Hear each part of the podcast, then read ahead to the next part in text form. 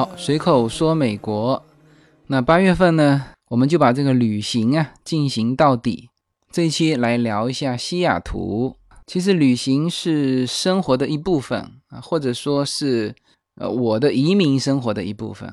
其实这一整个月啊，从阿拉斯加开始啊，这个到西雅图收尾啊，整整八月份我都在讲旅行啊。当然和我八月份。半个月的时间在这个旅途中有关系哈，呃，当然我是喜马拉雅旅游类节目啊，这个本身我这个节目是归在旅游类，但是事实上我想说的是，这个这种旅行这种生活方式，包括我说的房车，包括我这一期要讲的西雅图，其实呢，我是把美国生活的就是这个方面啊，要展示给大家。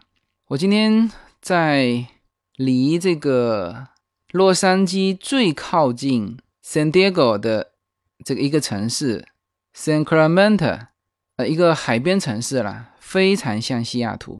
我和他有聊到说我的这个随口说美国这个节目啊，我说我这个节目其实是在分享我的一些生活方式。那么很多我的听友其实。他们心里是希望有这种生活方式，或者说有能力去享受这种生活方式。但是呢，原先在国内的时候，就是基本上都是工作嘛，呃，或者说就给自己生活这一方面留的很少。那当然，在美国来说，其实生活的内容会更多一点，就玩的东西会更多一点。那么这个也是我们移民的蛮重要的一个因素啊，至少是我移民的时候，呃，蛮重要的一个因素，就是我在移民美国之前，其实已经来过美国一趟了，就是就重要的这个 国家公园，还有主要的美国的城市，已经走过一趟了，所以我那时候就觉得，嗯，这应该是我今后想要的生活。当然，在美国也很多人，虽然说人在美国，但事实上他没有过美国的生活。呃，包括有一些我们身边的朋友啊，一起去他他在美国实际上已经十几年了，和我们一起去，比如说盖蒂中心去玩的时候，呃，他会说他来洛杉矶这么久，从来没来过盖蒂中心。所以呢，你选择一种生活方式，其实有的时候甚至不在乎你。到底在哪里？有的时候，你就算人在美国，你可能没有玩出这种生活品质的话，你在美国也是白呆啊！所以，我希望这个节目能够给大家的生活能够啊带来一些思考，或者说扩展一些眼界。OK，那这一期呢，来聊西雅图。我曾经在二零一二年的时候去过一趟西雅图。那么这一次为什么又从阿拉斯加拐到西雅图呢？就是因为上次去的时候，那个叶子啊，对于那个雷尼尔山下面的那一片原始森林非常就记忆非常深刻，那他就很想再去一趟。当然，这个季节也是西雅图最好的季节。那么我们上次去的时候，其实也是西雅图最好的季节。所以呢，就这种作为旅行的方式去这个城市。嗯，可能没有办法完整的去了解这个城市，呃，或者说你只能看到这个城市最好的一面。那么，如果都是我们这两次去看到的西雅图，那我觉得，呃，我们应该定居在西雅图。即使是洛杉矶，也有像西雅图那种的风景啊，包括我今天去的这个 San Clemente，那那个看上去跟西雅图几乎没有差别，因为也是生活在海边嘛，但是呢，就细细的比较起来，那当然还是西雅图好。为什么呢？西雅图的那个海面是非常平静的，因为它是一个海湾进来。而洛杉矶呢，它虽然海岸线也非常长，但是呢，它是直接面对海，它是有海浪的。所以说，我们我在那个今天的那个 Sacramento 的海边，我看到非常非常多冲浪的。那个穿着黑色的全身的那种像鲨鱼皮那种泳衣，然后拿个冲浪板就在水里面泡着，就等着这个一波浪过来，然后爬起来冲浪。所以说，洛杉矶的海岸是适合冲浪的，但是呢，不太适合游泳。我好像也没有看见很多的游艇啊，那种小游艇那种啊，当然肯定是有哈，只是只是说我今天在那那个地方看到的更多的是冲浪，但是我在西雅图。就看到非常多的游艇，大大小小的游艇，它任何一个这个海面哈，因为它是海湾嘛，非常非常平静，所以说就停着很多的这个这个游艇。那当然，它这个游艇王可以出海嘛。然后这个季节去西雅图，那个气候又是最好的，就是这不是我们想象中的啊，这可能是最好的，它就是明文记载，八月份的西雅图是最棒的季节。所以大家如果去西雅图的话，我觉得这个七八月份去那是非常好，因为不怎么下雨。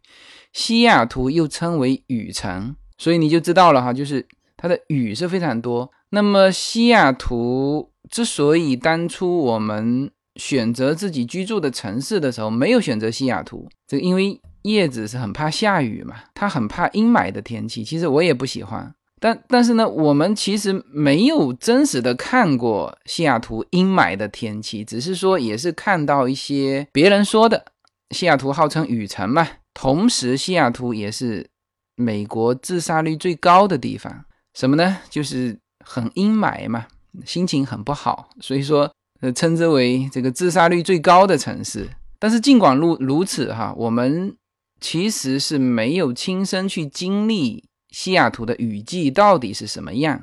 所以我觉得今后应该要选择一个时间，就是过去看看它是这个雨季到底是不是我们真的是不能接受，那这样才可以全面的去了解这个西雅图。我曾经在这个美国的宜居城市啊，或者说适合大家。移民定居的城市里面，在西海岸就勾勒了三个城市，呃，最重要的，从北往南就是西雅图，然后旧金山，然后是洛杉矶啊。其实这一线还可以再增加两个城市，一个就是俄勒冈的这个波特兰，还有一个是什么？是就洛杉矶再往南的城市，就是 San Diego 圣地亚哥。其实这五个城市都有它的优点。那这里面可能最不出名的就是波特兰了。那波特兰我是没去过啊，但是呢，这次我在西雅图看到非常非常多的俄勒冈的这个车牌。那么我还跟叶子去探讨说，哎，这个为什么在西雅图有这么多的俄勒冈的车牌？是不是因为他那边车子它的免税嘛？就俄勒冈整个州是免税，所以说。其实，如果你要真的调查这个城市适不适合自己住，还是要过去住一段，住它一段时间。就俄勒冈听起来很荒凉，但是我看了一下地图，其实波特兰是最靠近俄勒冈的北部，也就是说，它其实是在华盛顿州和俄勒冈州的交界的地方，就是最靠华盛顿州的地方。那气候也不差的，呃，气候也是非常好的，然后它又有免税。所以说我还是比较喜欢西海岸的。那么这五个城市呢，这个我以后慢慢了解啊，这个我可以慢慢的去比较这几个城市啊，比如说旧金山 vs 洛杉矶啊。但是这一期呢，我就只讲西雅图。所以说呢，首先拿西雅图跟洛杉矶去进行一个对比。那么这两个城市应该说气候都非常好。那么西雅图呢是有变化的。就是说，它有它的雨季和它现在的这个比较晴朗的这种季节。那么气候方面，洛杉矶来说，那它就是大晴天嘛，基本上叫四季如春。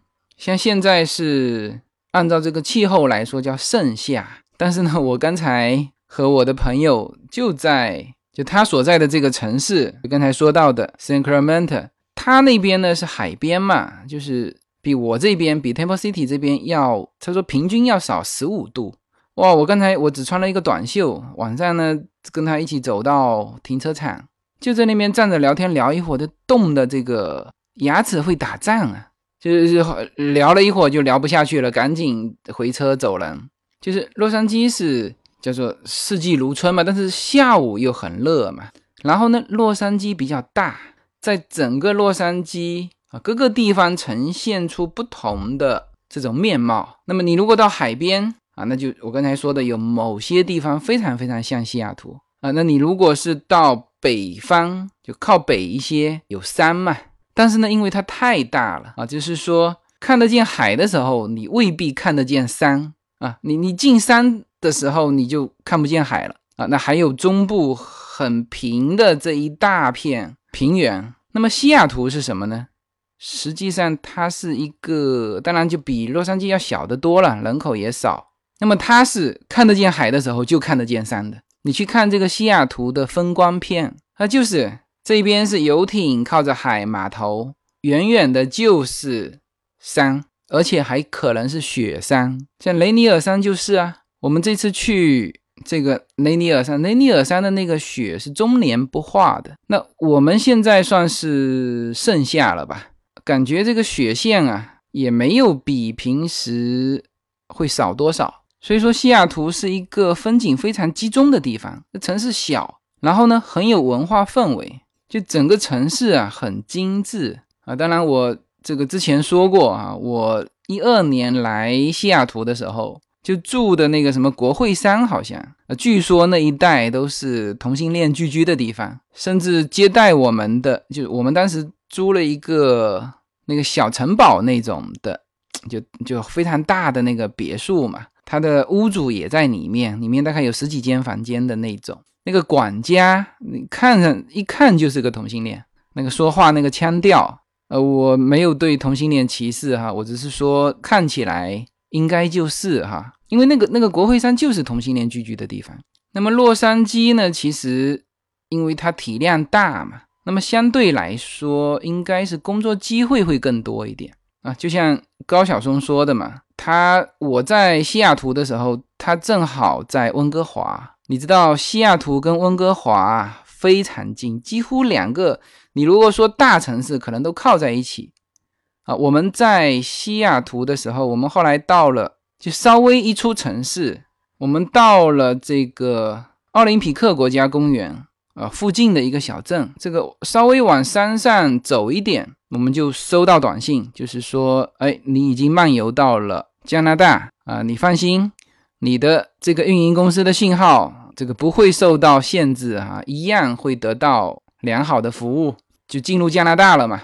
然后后来我看了一下地图，哎，确实在那个地方呢，只隔着一个海峡，对面就是维多利亚，就是加拿大的城市了。我们当时是在奥林匹克国家公园下面的一个叫做安吉利斯港啊，那个小镇也是非常舒服的一个小镇。所以说，西雅图和温哥华呢是非常，呃，气候啊，呃，各个方面都非常非常接近，也是属于这种。城市里面有层层叠叠的水嘛，因为它是一个海湾，一圈一圈的绕进来，啊，是非常宜居的一个地方。但是呢，洛杉矶是一个大城市，如果你要奋斗，五个城市当中，你可能你想做点事情的话，那还是洛杉矶的机会多嘛。那如果你要享受生活，那我觉得就是至少是八月份的西雅图是我心目当中非常良好的一个宜居的城市。呃，其实现在西雅图也很多中国人了，因为对面就是温哥华嘛。那温哥华大家知道，这个华人是非常多的。那其实很多的华人也是认为全美国最宜居的城市是西雅图。嗯，其实如果我们中国人说到这几个城市，比如说旧金山，那这个这个非常著名了嘛。这个孙中山时候就说到这个旧金山，孙中山说它是三藩市，San Francisco 嘛，就。就这样翻译出来变成三藩市啊，所以说现在旧金山有三个名字，旧金山 （San Francisco） 三藩市啊。OK，这三个名字都是旧金山，它就很出名。那洛杉矶也很出名啊，当时的洛杉矶奥运会啊，让很多中国人知道了洛杉矶。但是西雅图其实可能哈，就是那个北京遇上西雅图，会让西雅图在这一代的中国人当中。就通过这个电影啊，知道这个城市的会更多。但其实我觉得，第一部《北京遇上西雅图》应该在洛杉矶拍。为什么呢？他说的是赴美生子嘛。那赴美生子就是洛杉矶的这个赴美生子业。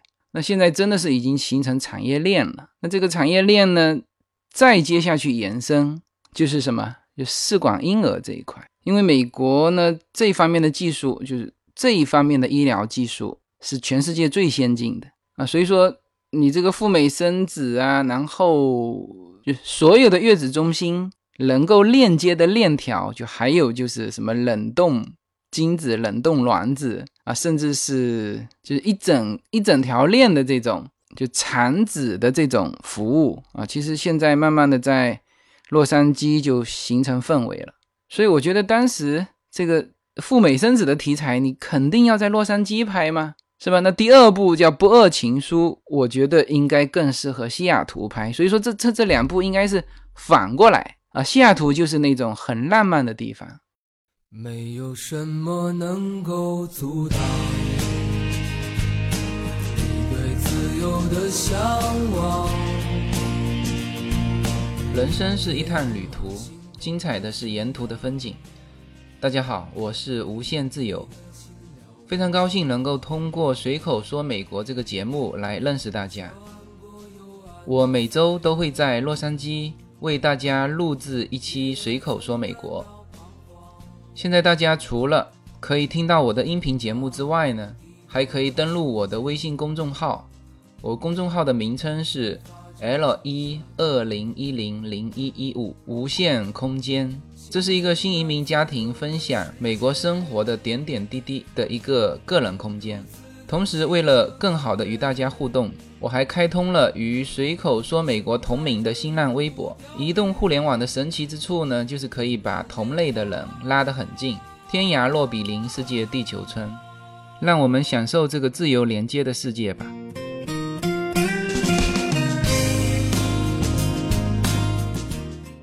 呃，因为我们来过第二次了嘛，所以说有些地方我们就不去了啊。比如说派克市场，之前我有说到过啊，那个第一家星巴克就在派克市场那边，你还别走错了哈。这个你要认那个星巴克的那个牌子，就不是现在绿色的那个，是棕色的那个，就是有美人鱼鱼身子的那个标识。现在唯一就只有那第一家星巴克用那个标识，你别走错了哈。那边有好几家星巴克，甚至是老美过去旅游的都认错了，以为有一家在派克市场旁边那个最大的是 The First Starbucks，其实不是，是我说的是棕色标识的哈，记得哈。那么我们这一次呢，有有一一整个半天的时间，就还在太空针下面玩。太空针是西雅图的一个，就是地标建筑，是一个非常高的一个电视塔，就是可以坐着电梯上去。那当然，一到上面就可以看整个的西雅图。那我们是没上去了，一个排队非常挤哈。第二呢，你其实上去，反正也就是太高了，我觉得可能那个视觉效果也不是很好哈。就我们两次到太空针都没上去。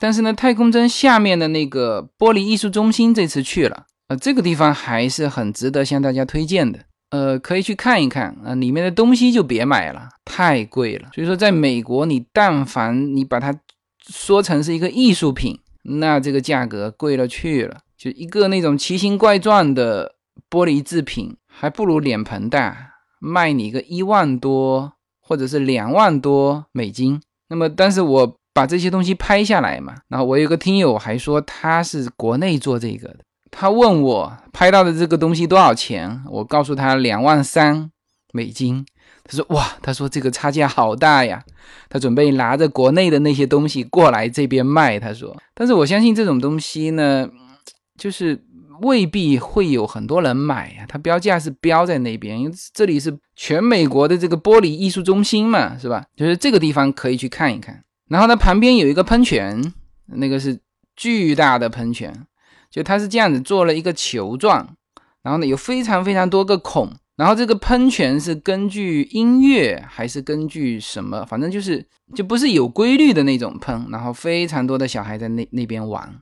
那我当时正好是这个随口说美国江苏听友会在南京的首次聚会。啊，那我就在这个太空针下面的这喷泉旁边，哎，给给大家连线的。然后这个跟我连线的时候的这些听友，应该非常有印象，就是那个，因为我正好有把这个摄像头转到我所在的那个喷泉那个地方，就是它有的时候会那种嘣打上去非常高的水柱，就是这些听友都被这个巨大的水柱声给震到了。就那个地方可以带着小孩去走一走哈。然后呢，太空针下面还有好几个啊值得去看的博物馆。那么我们小孩小嘛，那基本上都是把他带到小孩玩的地方。那下面有一个，就是我目前看到的是最高的一个小孩玩的一个滑滑梯。那个滑滑梯呢，你是要要通过这个缆绳啊爬上去，它的缆绳结成各种各样的缆绳网。然后呢，它那个特别大，因为也很高嘛。那小孩子呢，就从四面八方慢慢的开始爬。那刚开始你爬的时候啊，就还是自己爬嘛。那当然，他那个越高，小孩子就就集中在一起了嘛。那最后大家都要去挤那个最后的有一段路啊，那一段路你就必须去挤上去，因为非常多的孩子在那边爬。然后呢，那段路是有有危险的。你要额外的爬出来，然后呢，才能爬得上那个最后的那个那个口。那爬进去，顺着缆绳的这个通道走到最高的那个滑滑梯上面滑下来啊，就是这么一个建筑啊，非常多的孩子在那边在那边玩。然后呢，你你去看这这么多孩子哈，你就基本上看到西雅图的这个这个民族构成，白人占的多。黑人有这个墨西哥人呢，就比这个洛杉矶少非常多。你去洛杉矶看，可能三分之一是墨西哥人，华人有，但是呢偏少偏少。所以整个的这个西雅图的整个的人口构成，我刚才还查了一下这个数据啊，大概百分之七十是白人，那么亚洲人就亚裔大概占百分之十三，非洲人大概有百分之八。啊，剩下是零零星星的什么美洲土著啊、太平洋土著啊啊这些，这个是你从这么多孩子，这基本上可以看得到这个这个人口的结构了。然后我在那个地方，我看着这些孩子在爬，当然我们那个呃那个绳索是有难度的哈，特别是到最上面那一层，Yuna 爬的时候，就下面都没问题，就爬到最上面的时候，一个是它有。有危险性，有难度，也不能说有有危险性，因为我看了半天，没有哪一个孩子从那上面掉下来，没有。然后呢，家长都都只能站在外围看着，就很少有家长说帮着孩子爬上去的哈。尤娜刚开始爬的时候，就在最上面的那一段停了一大段时间。为什么？他的性格老是去让别人嘛。然后呢，他的性格也比较谨慎啊，不是说呃一看到。有危险的就冲上去扑上去那种，他会相对谨慎，然后同时呢，他一直去让别人，然后导致他在那里就停了很长的一段时间。然后叶子就跟我讲，他说：“你看这个 Yuna 这个性格啊，如果在真正的竞争面前，他这样性格就不行。什么叫真正的竞争？就是其实竞争是无处不在的哈。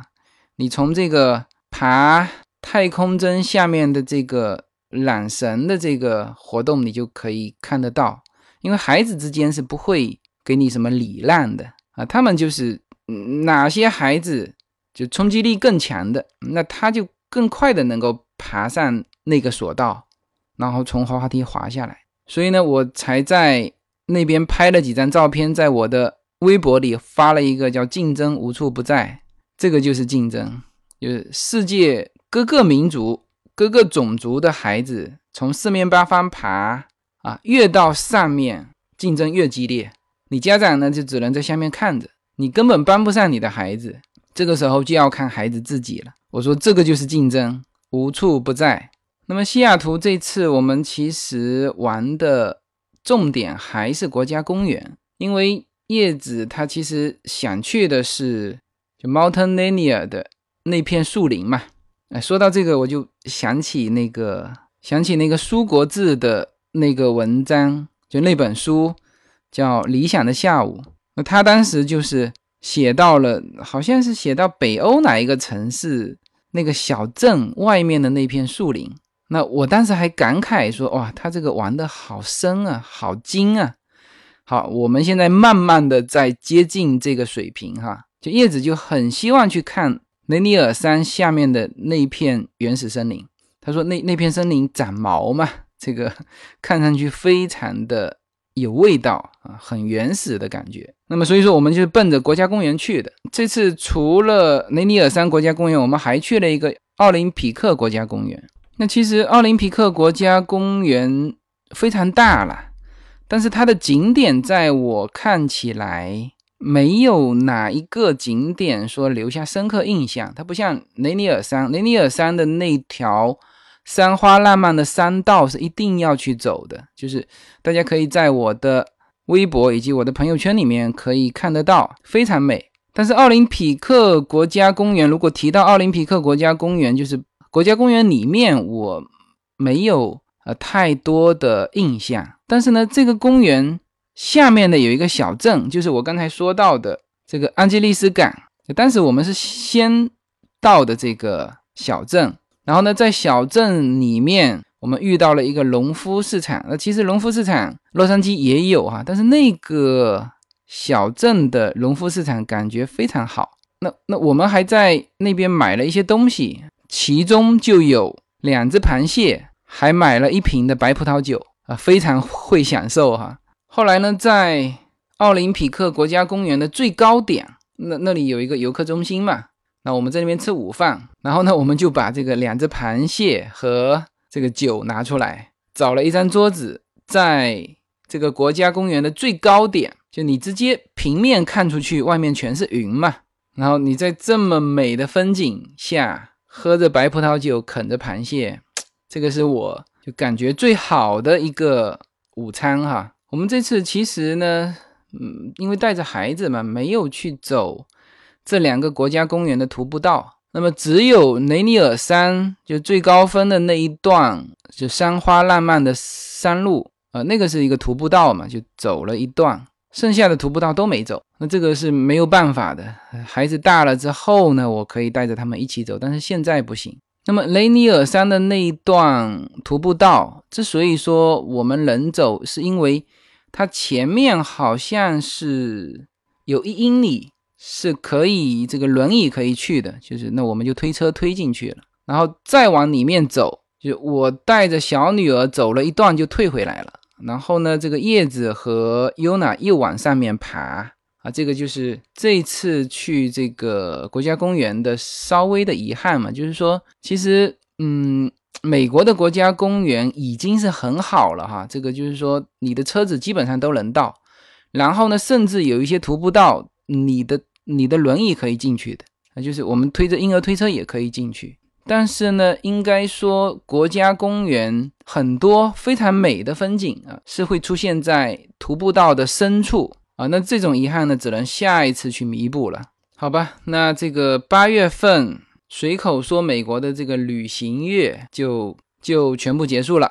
其实旅行啊，这个是美国生活的一部分，包括了开房车啊，甚至包括了这个游艇。我们这次在奥林匹克国家公园，因为小孩子嘛，他在一个码头玩了很长的一段时间，那个码头就是专门下游艇的码头，就是。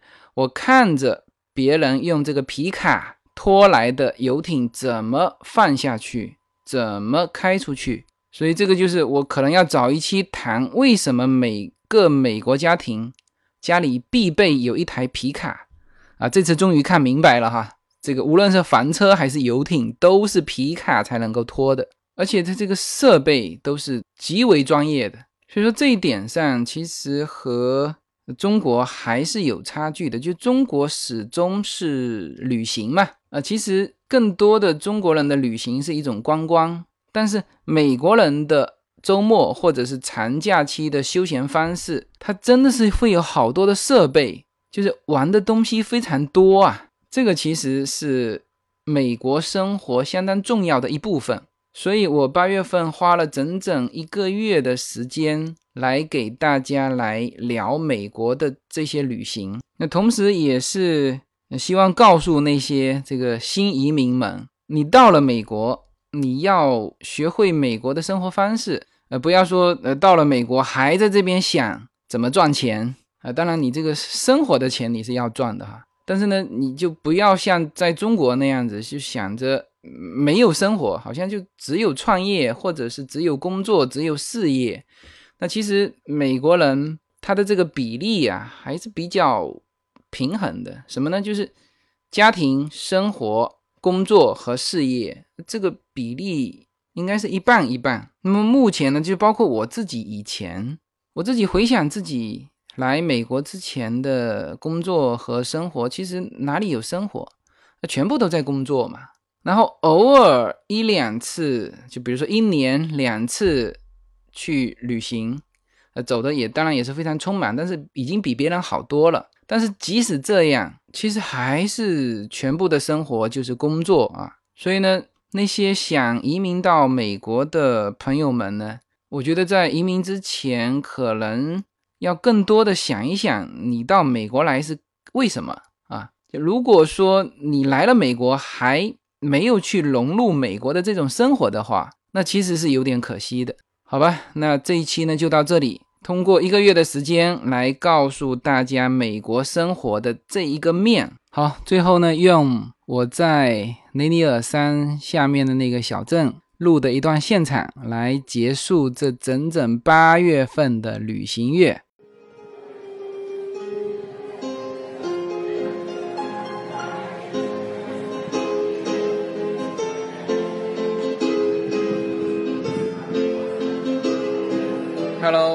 现在在雷尼尔山下面的一个农夫市场。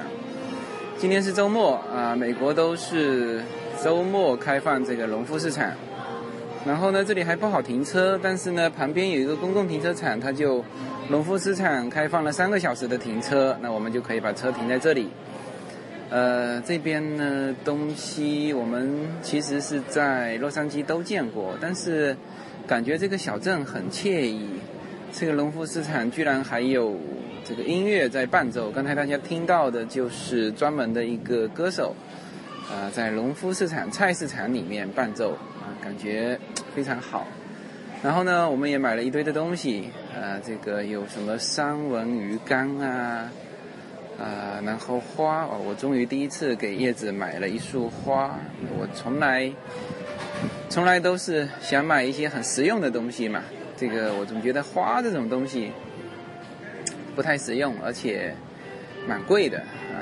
那今天这个其实这边花很好看啊，它这个花比其他地方的大朵，而且鲜艳，反正是自己家摘的嘛，这个感觉就是嗯，这个各种各样的啊，所以说给叶子买了一束。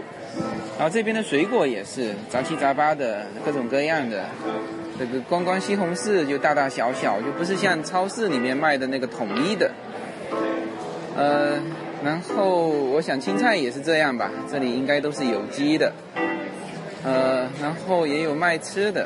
啊，刚才我们还看到了一个啊，反正到处卖吃的都是中国人啊。这个有一个香港人在这边卖吃的，叶子还过去跟他聊天聊了一会儿。呃，这个小镇是很惬意的一个小镇。我们一会儿呢就就开始去那个雷尼尔山了。那呃，我们再听一段这位歌手的音乐啊，这些音乐应该都是本土的吧。